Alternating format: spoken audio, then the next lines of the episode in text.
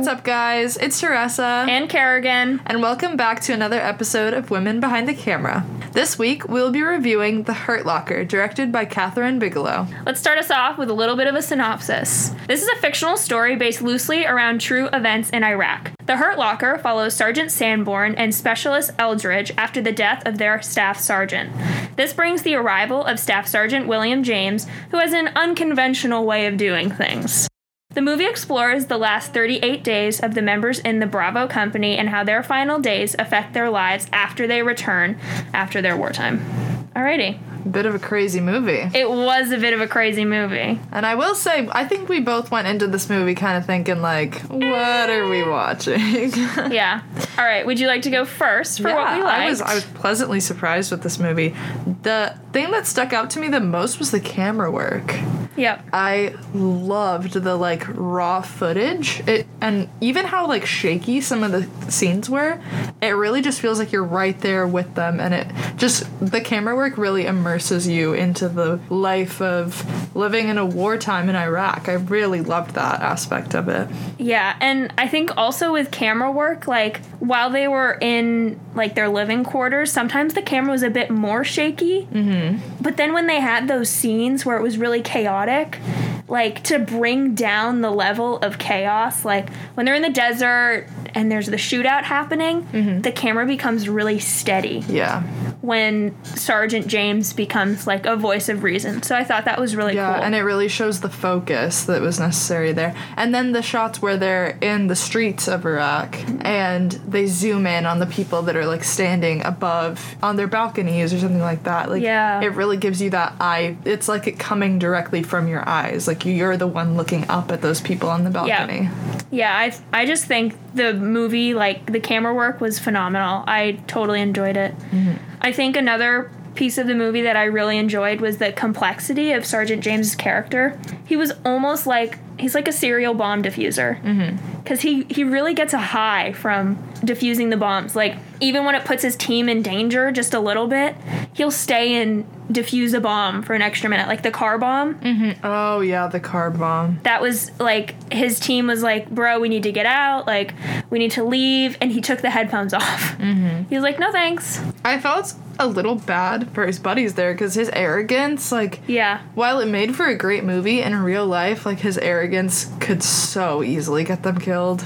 But then, like, the reason I guess is he's his character's just so complex is because we go from that moment of him being completely arrogant and like throwing the headphones out to the moment in the desert when he's like you can do it like he's got mm-hmm. the rangefinder he's yeah. narrowing in zeroing in on targets. He gets the guy a nice juice pouch. He's got the capri sun. The capri sun. I just i don't know. I think he goes from being this kind of chaotic character who's reckless and carefree to being a leader. And you really get mm-hmm. to see that transition happen when stuff is really going down. And his team like the three of them make it out. So that was yeah. that was good to know. Yeah. So I think we should go right into what we didn't like.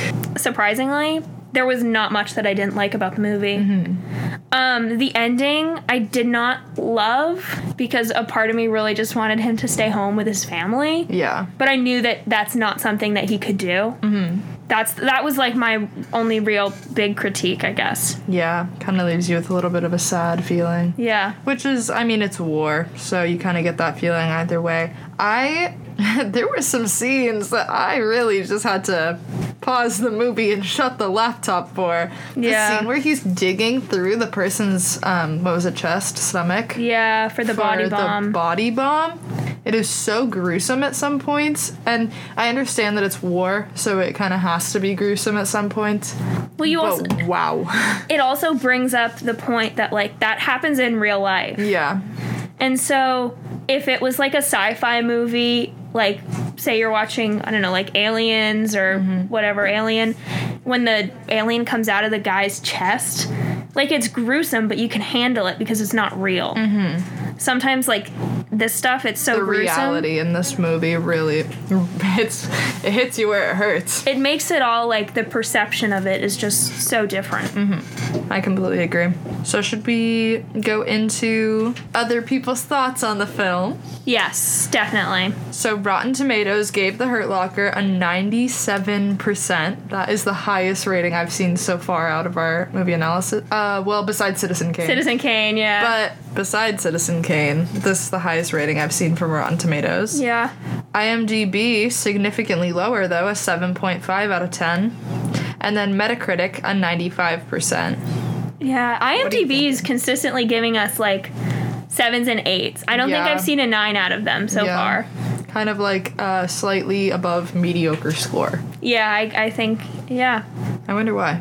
I, I'd probably agree with like the Rotten Tomatoes and Metacritic scores. I think the movie was really good. Yeah. I don't think there was anything that was really wrong with it. Like there were no major mistakes or like flaws that I could kind of pick Mm-hmm. out. So, all right, I'll talk about some Oscar award noms. Woo woo.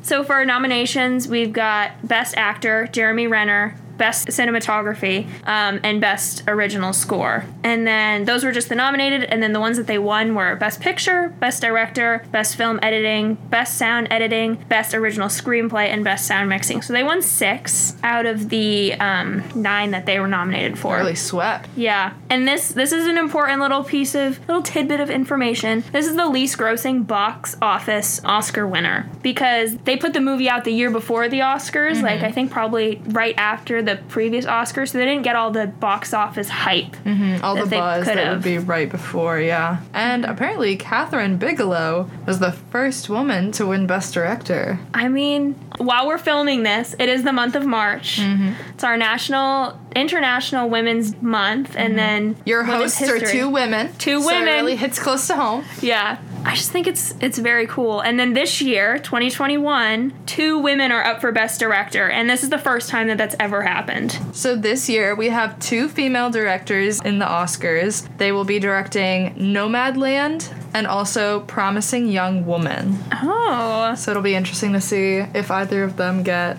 that award. I hope that one of them does. I, I heard I've heard good things about both of those mhm. movies. Yeah, and with Nomadland winning Best Picture in the Golden Globes, I feel like they definitely have a really good chance in the Oscars this year. I agree. All right, I think we're already at our final thoughts. I think so. Would you like to go first? Uh, sure. This is a movie that really surprised me. Came out of nowhere. I'd never heard of it before. And I'm not one for war movies typically, but it was a very pleasant surprise. I really enjoyed it. Yeah, I not gonna lie. I heard we were doing Kathryn Bigelow. I kind of wanted to do Point Break. I really wanted to watch Point Break. And then she's like, here's some movies to pick from. And we're like, let's do The Hurt Locker. And I looked at, I, I'm to tell you, I looked at the sleeve of the movie and I was like, I'm not to like this. Yeah. And then I started watching it and I was like, oh, it's okay, I guess. Mm-hmm. like, it's really good. Yeah. So I was also very surprised. All right, well, thanks for listening. Hope you enjoyed this week's episode and catch us next week for our review of Ridley Scott's Blade Runner. Bye. Bye.